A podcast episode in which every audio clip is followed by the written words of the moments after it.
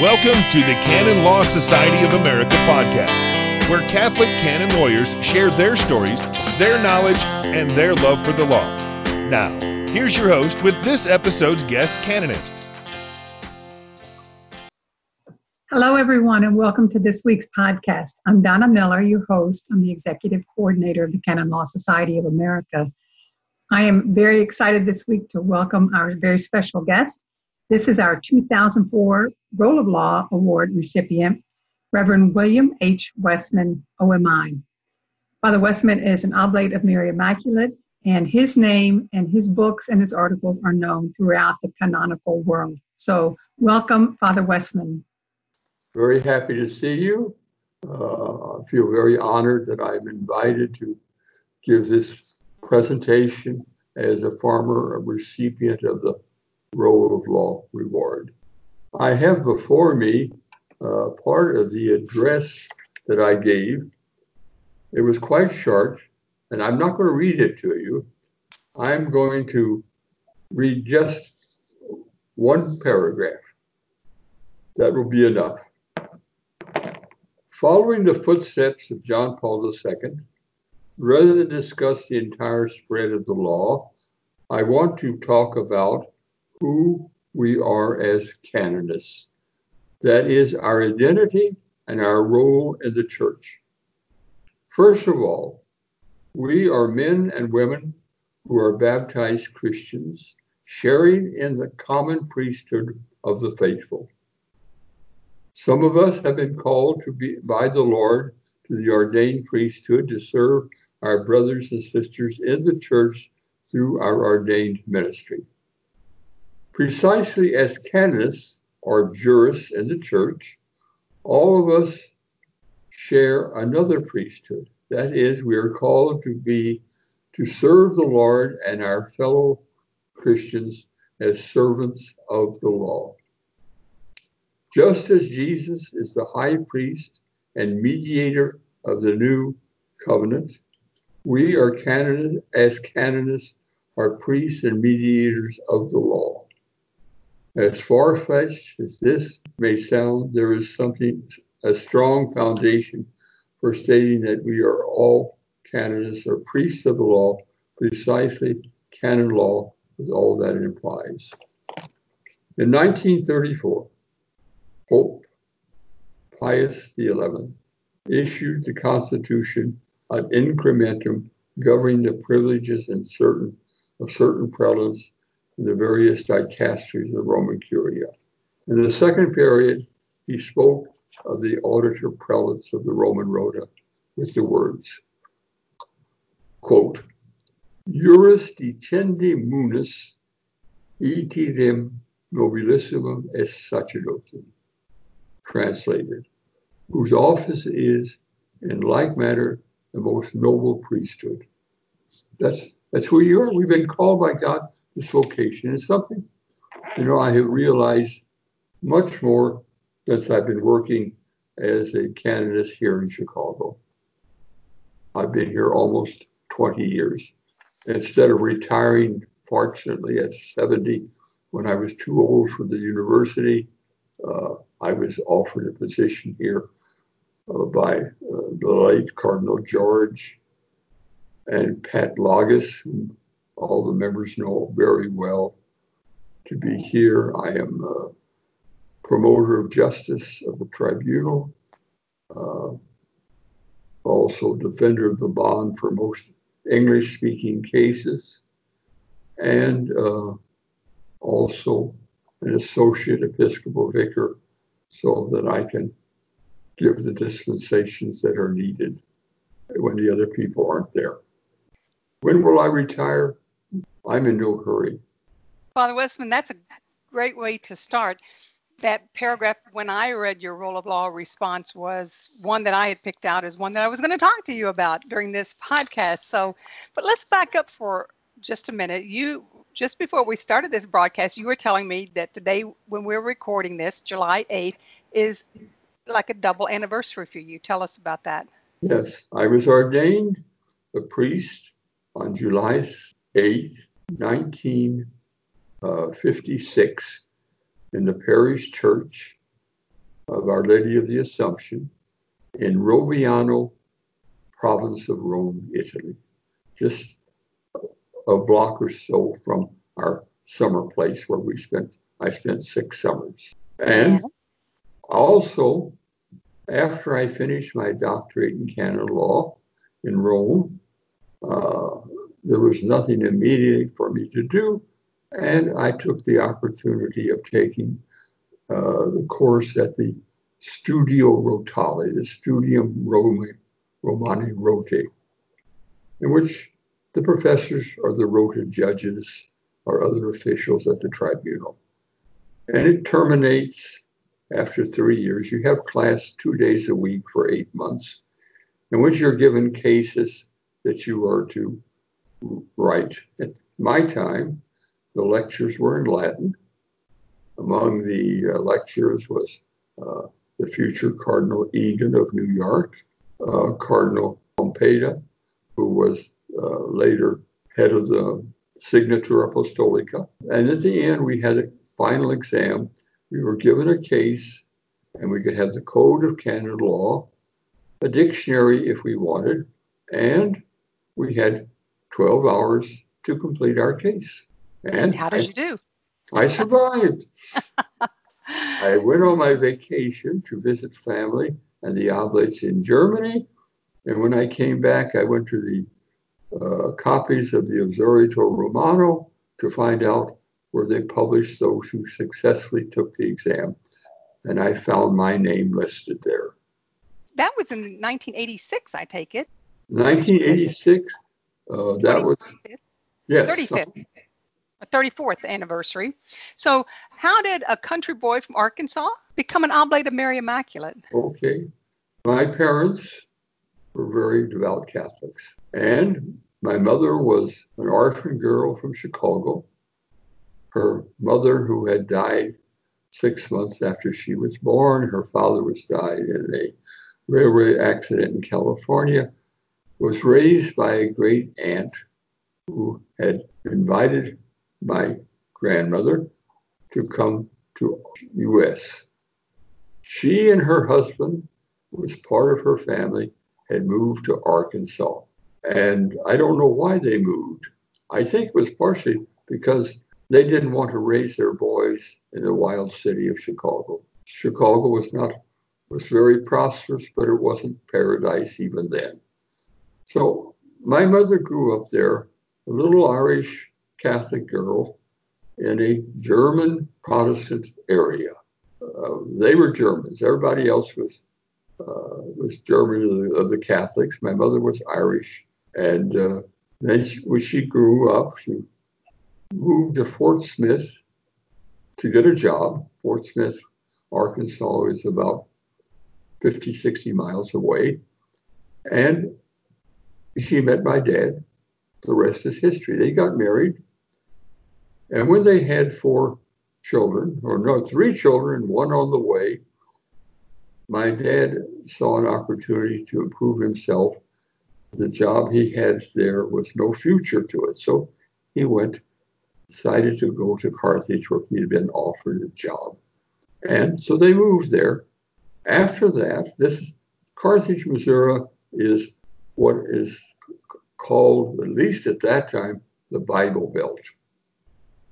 There were only uh, a uh, hundred so Catholics in a town of between eight or nine thousand people. Then the Oblates of Mary Immaculate came and bought uh, a vacant college building, a beautiful building that still exists uh, for a minor seminary. My dad went out to see the priest and said, Look, I would like for you to have accept my boy to go here to high school although he's not studying for the priesthood. And they said yes. And I could walk or take my bike to school. It was only, you know, 10 minutes away. So, and I decided with God's grace to become an oblate. I then did my novitiate in uh, Godfrey, Illinois, property that we later sold. And was, it was decided among other students that I would go to Rome, Rome for philosophy and theology. Don't think that I was that great a student. because our provincial had a lot of students from the priesthood at that time, and it cost less to send people to Rome to study than anywhere else. So I was one of the, at that time, we had as many as 10 students from my province and studying in Rome. I studied at the Greg where I did philosophy and theology. Came back and taught in our Scholasticate, which was then a hotel, uh, former hotel down in, on the Bay St. Louis, just adjoining the Gulf Coast. I taught there eight years until the school closed.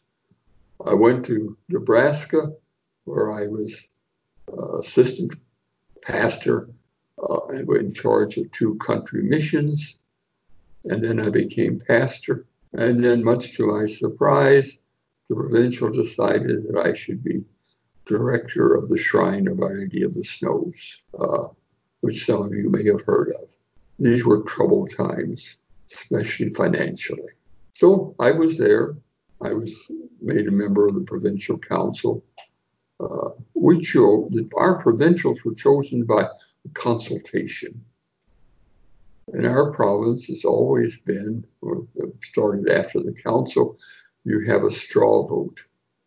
The votes are published, and then everyone sends a secret ballot to the Superior General, and then he is free to name someone. So, Father, the new provincial was a young priest. I think he was 38 at the time, by the name of Francis George. And uh, I was very happy about that. Two years later, our Superior General resigned, and I was elected as a member to the General Chapter. And during the chapter, Father George was elected Vicar General. So he was to stay in Rome. First day, I felt like crying for him. The next day, I felt like crying for myself because since I had been the second in line, there was the real danger that I would be named provincial, which happened. So after six years, two terms, I went to Rome. Father George was still vicar general, and they were looking for uh, future. And I had always enjoyed canon law. And he asked me if I would accept to study canon law. And I said, fine. He says, fine, I'll talk to Father General. So the general invited me to come to Rome and gave me uh, two minor jobs, and with I, with the possibility of studying canon law on the side. I accepted. I uh, at that time I was 25 years a priest. I began my studies in canon law, and I chose the Angelicum. And I must say, for a reason that was not very canonical. It was they had classes four days a week, whereas the Gregorian had classes five days a week. And at my age, it was much easier going to the Angelicum rather than the Greg. I was happy I made the decision. I was very pleased with the education I was given by the Dominican fathers. Uh, on my path, our first semester, the dean, Father Gangoiti, a Spanish Dominican, came and says, Look, you people have to write two seminar papers. And I suggest that if you're thinking about doing the doctorate, that you choose something that you could expand so you've done good, uh, well on the road for your doctorate. So I came back home and I told that to Father O'Reilly, a, a man who had taught canon law since his ordination at 23. A very, very good canonist. And he says, Well, you know, Frank Morris, is here, professor from Ottawa. Why don't you ask him? So after breakfast one morning, I was ready to go to university and I saw Frank. I says, Father O'Reilly said, it'd be a good idea to talk to you about doing a doctoral thesis. And he said, Well, write something on the oblates and the uh, position of the brothers in our congregation. So I took that and I finished. Uh, I was fortunate. I uh, was prepared because I love the history of the congregation.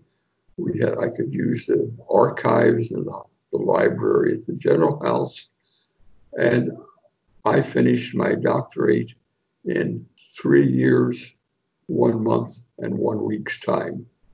And I had asked the Superior General, should I get a doctorate in theology? He said, no. Why don't you get the thing for the, for the Rota, become a Rota advocate? So I did that. So then I went to Ottawa. I got there. These were, I didn't realize at the time, we were still in troubled times. The new code was promulgated in 1983 while I was studying. We studied, of course, from the old code, but we all had drafts of the new code which had not been promulgated. I was able to be present when we had the official promulgation of the code by John Paul II. Came back, I got to Ottawa, and I found that the practice there was to give class notes to the students. So that got me started. I uh, had permission to buy a computer. Now, personal computers in 1980, what's it, where are we, 1987, were rather new things.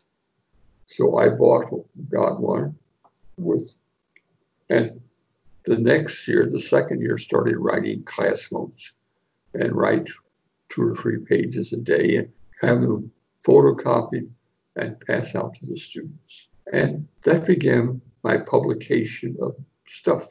The first book that I published was uh, Special Marriage Cases. First two publishing houses I went to, one of them turned me down, the other wanted to change it. I knew he was wrong. I talked to the dean, uh, Father John Thorne, and he says, Well, why don't we do it? So the university published it. And the first edition sold out in one year. And we published a second. And then I began to publish my other notes. So one of the consolations to me is I have found out my notes, which became my books, are well known. I've had a bishop a visiting archbishop from Lithuania who was in the house here in Chicago. And at breakfast, he turned to me, What's your first name? And I told him, He says, Oh, I use your books all the time. So he gave you a little affirmation there. Yes. so I am presently, in spite of my 90 plus years, working on two books, three. The most important one is uh, a handbook for canonists. I started out, this, I said, when you start studying canon law, and I suppose it's like any other uh, discipline, they throw words at you and they don't take the time to explain all what the words mean. You have to find out yourself. So the main part of this book is a, a glossary of 300 terms. Uh, several years ago, I had done, I had a good start on it, and I shared it with Frank Morrisey for suggestions. And four days later, he had gone through the whole thing with some valuable corrections and suggestions. And as I went along, I realized, you know, I need some assistance. So fortunately, I asked Father Wojciech Kowal, who's a professor in Ottawa, if he would cooperate to be co-author. And he suggested without hesitation that he would. So we've been working together now. But he's working on now. If all goes well, we'll finish this year. This will be about a 400 page book that we will share with our fellow candidates. That will be invaluable. I can tell you probably every candidate in the world plus every student, you're you'll have a you have a little gold mine there on your hands. now you mentioned those current projects and other things that have gone on. So is there relaxation or do you really constantly think of canon law theology? Well, I must say that I've I've slowed down, and I don't feel guilty about it. No. Right now, because of the present environment, our office is closed, but I get defender of the bond cases for marriage for marriage cases. I don't have I'm not busy all the time, and I work on this. I'm working on bringing up to date uh, my book on papal allocutions to the Roman Rota. And as I look back and see, there's nothing original here by me. And fortunately, today you can get them all online. But I think it's still valuable to have a book in your hand which you can look. See the wisdom of the popes and the probably the Rome people at the Rota who assist him in writing these various allocutions from the time of Pius the 11th, excuse me, Pius the 12th through Pope Francis. So I'm working on that now. I hope to have that done within a few months. One other project, one of the last courses I taught in Ottawa was uh, Associations of the Faithful. And I'm updating that. That will be a short book. But the valuable thing with it will not be something from me, but uh, samples of the uh, decrees erecting various associations of the faithful, both of uh, for the laity and for religious. Let me ask you a question about when Monsignor Mark Barczyk introduced you the night you won the Role of Law Award in his uh, explanation, he mentioned that you were appointed to the Congregation for the Evangelization of the Peoples by John Paul II, and you served as a consultant for about eight years. What did that entail? I was consulted once. Oh. it was very, uh, I appreciated having my name in the Annuario Pontificio. But this happened, one of our priests, uh, a great canonist, Father Amon Reuter, a German priest who had three earned doctorates theology, canon law, and uh, civil law. Uh, he was consultor for uh, Roman congregations. And uh, he was asked by the Congregation Evangelization of the Faithful to uh, propose a couple of people to be consultors. And he proposed my name. So I was accepted. And I was given one thing to say was uh, write my remarks. And uh, they didn't need me after that. Shortly after I went to Canada, so I wrote, you know, resigned and still had my name in the, the book for a couple more years. Well, it looks good on paper then, huh? yes, it. You know, but you have to good degree of humility, take it for what it really was. You know, he did a lot of work.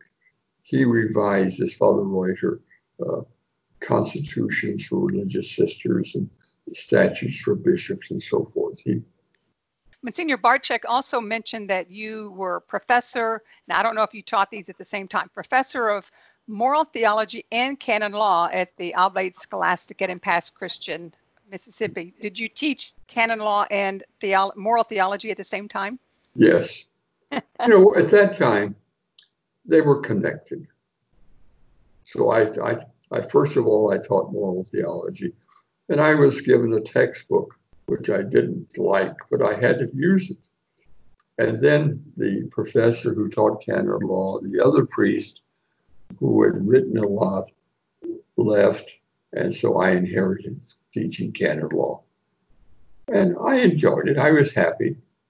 And the we merged our school with the one in San Antonio, which is the uh, the uh, School of Theology in San Antonio, which has existed over a 100 years and doing quite well. I didn't realize it was that had that much longevity to it, which is that's fantastic. I knew some one of my one of the an old priest, he's younger than I am now, Father Eckert from Germany, with three other scholastics from Germany, were sent there to start help start the school as students. And Mm. so this was in early 1900s when he, he would Now, I'm also looking at, at everything that you've written on. You've written on marital marriage jurisprudence and procedures, sacraments, clergy issues, penalties, and then it goes on to talk about um, when the around 2001 or so when the charter and the norms came out and then you offered assistance in educating and advising bishops and canonists and religious in penal law. Penal law was not as popular a subject before then was it? No, at that time, the course was cut down to one semester hour. You'll never use this. Unfortunately, canonists need it very much. So I, uh, I, I took my use, of course, I took the code and I commented on it. And it has been, the book has become well used by many people. What thing I've enjoyed most as a canonist is being involved in canonization. That's the course I took, you know, thinking I would never need it. You had to take it.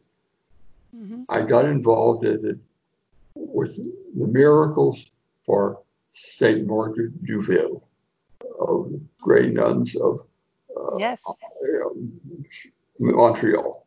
And uh, I was asked to be a promoter of justice for two miracles through her intercession. One of them was accepted. And uh, this is a very rewarding experience. Um, I've often said when you do marriage cases, you have to work on what is where God, God's grace did not succeed. You do canonization, you do things where God's grace worked. My most recent experience was for the miracle for the canonization of St. John Henry Newman, a woman who had been member of the cathedral parish, uh, had developed over the years a devotion to John Henry Newman. I didn't know her.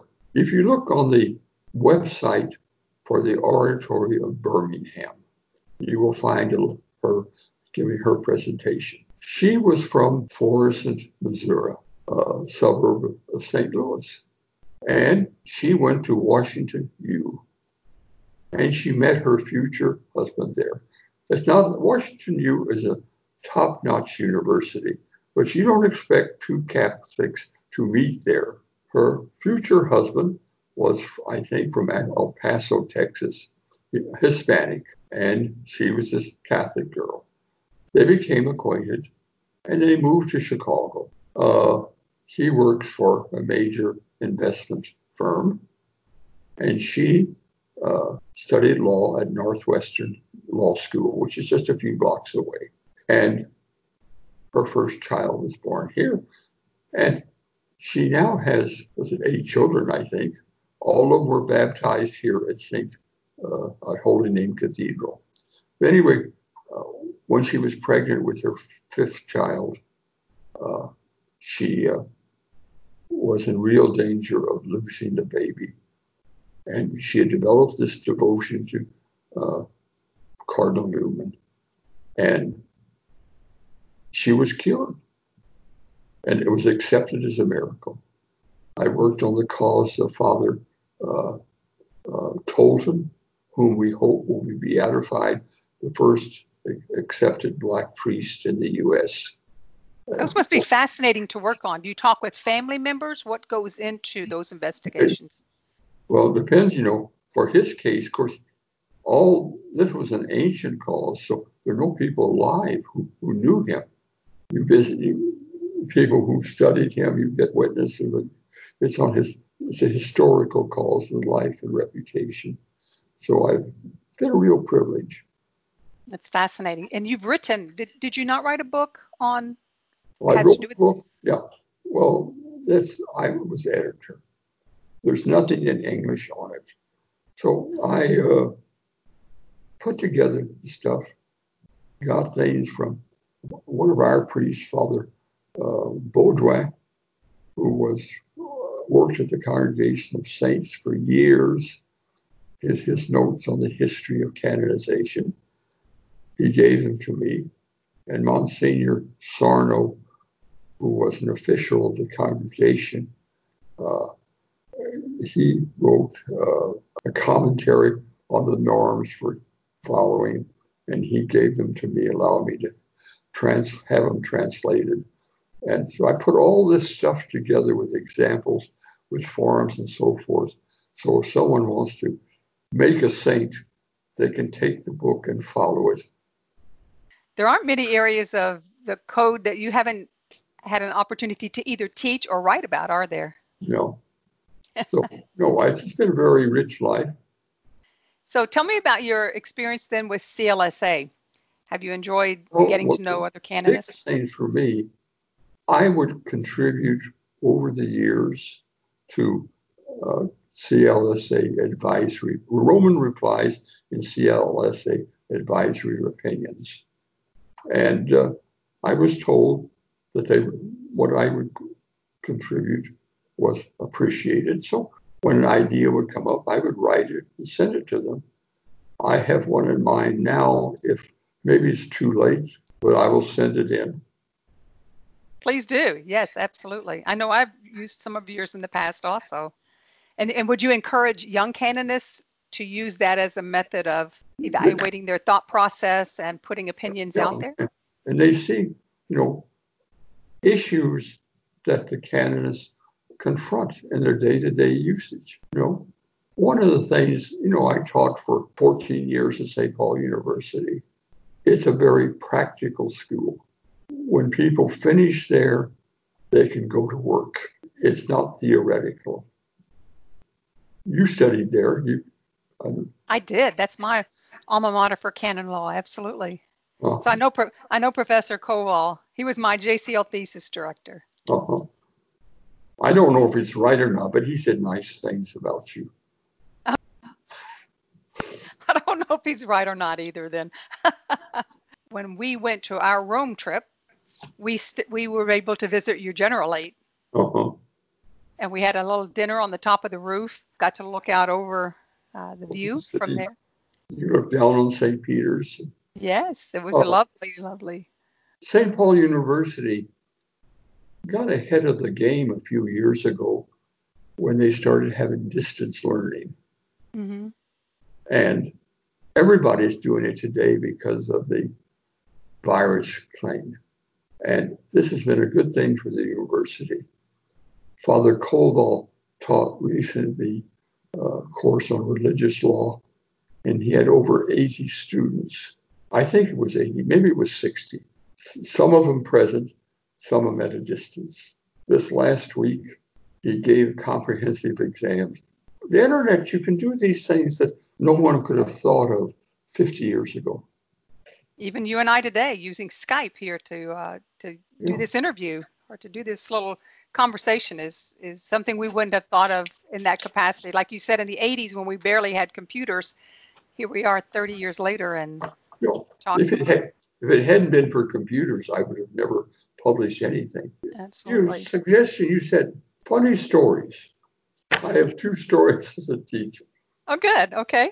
One of them was we had a, a priest from Memphis who's now gone to his eternal reward. He had uh, was a civil lawyer, studied theology, was ordained a deacon, and he had questions about whether he should go on to the priesthood. So his bishop says, okay, fine. Don't go to ordination. Just work as a lawyer. You can't even function as a deacon. I don't think the deacon, he could have told him that now. But anyway, he said in one of the cases, I don't know how it came up in. He he had this case that at that time would have been more rare of two lesbians were breaking up. They weren't married. And he says he was helping them to just settle their financial things. And he said it finally got to the stage they agreed on everything except who would get the dog. So he says, finally, I says, damn it. He says, I'll buy you another dog.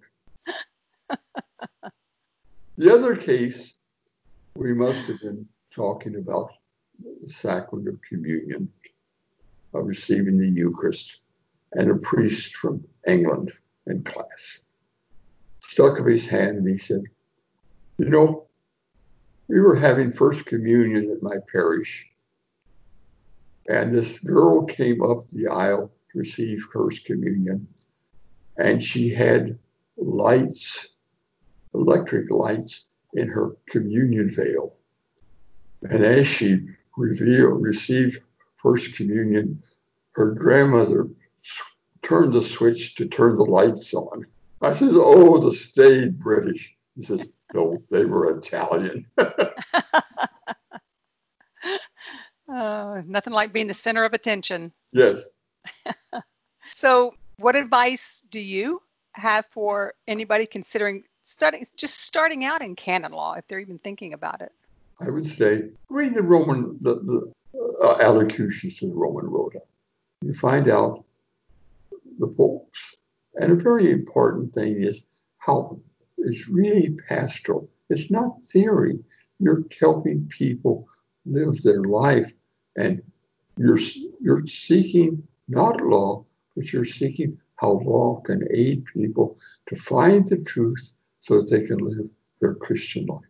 I think that's one of the threads that runs through almost every one of you who are Role of Law award winners that I've talked to. All of you have that knowledge that it's not about law and just black letters on paper. It's all about people of God and how the law can can facilitate their relationship with God. You know, many a day I end up almost crying when I read some marriage cases. Most of the time it's because the people, to be very honest about, were stupid when they got married. They shouldn't have married. No one can tell them because they're in love. We've all heard the expression that love is blind, and they were blind. If we can help these people straighten out their lives, that's a great gift from God. Amen. So, do you have any um, anything else you'd like to say to the members of the Canon Law Society of America before we depart? No. Love the church, help the people, and the Lord will bless you. Well, Father Woestman, it's been a, a, great pleasure in the preparation that we did up for this podcast and having a chance today to talk to you. Okay, very good. It's been a real pleasure.